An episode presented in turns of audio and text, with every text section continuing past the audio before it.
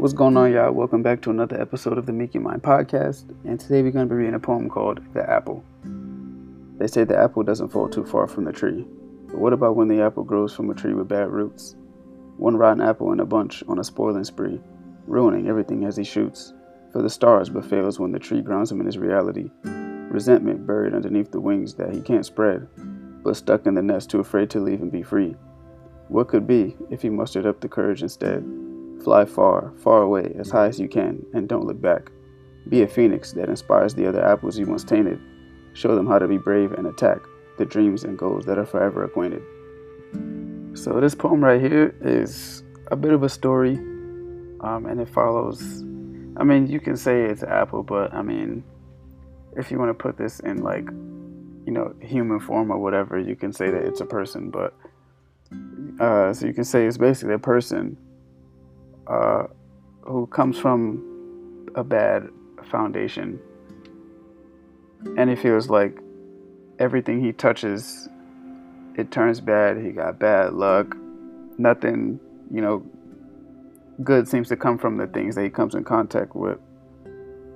And he has big dreams but he still resents the very people that he's plaguing and feels like they're the ones that's keeping him uh, keeping him stuck you know not being able to um, achieve those dreams.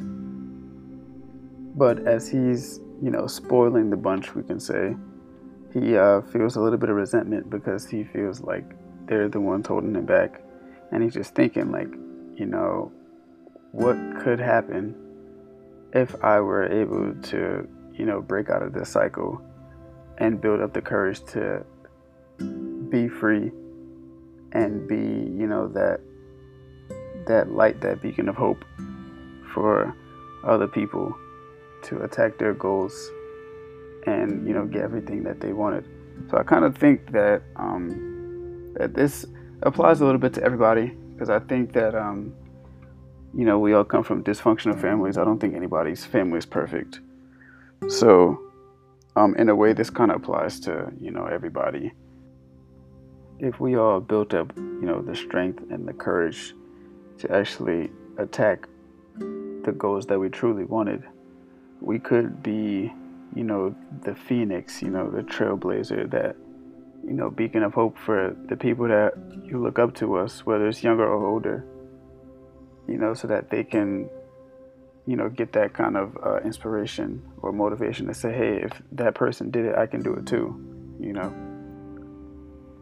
And of course, this isn't something that can be done in one generation, but it can definitely help, you know, the generations that's following behind us. Um, and you never know what it might build, you know. So if there's anybody you should be betting on, it should be yourself because you have the power to change you, which can then change your whole family. You know, so just something to think about for today. Uh, appreciate y'all for tuning in, and um, we're gonna see y'all on the next episode. Peace and love.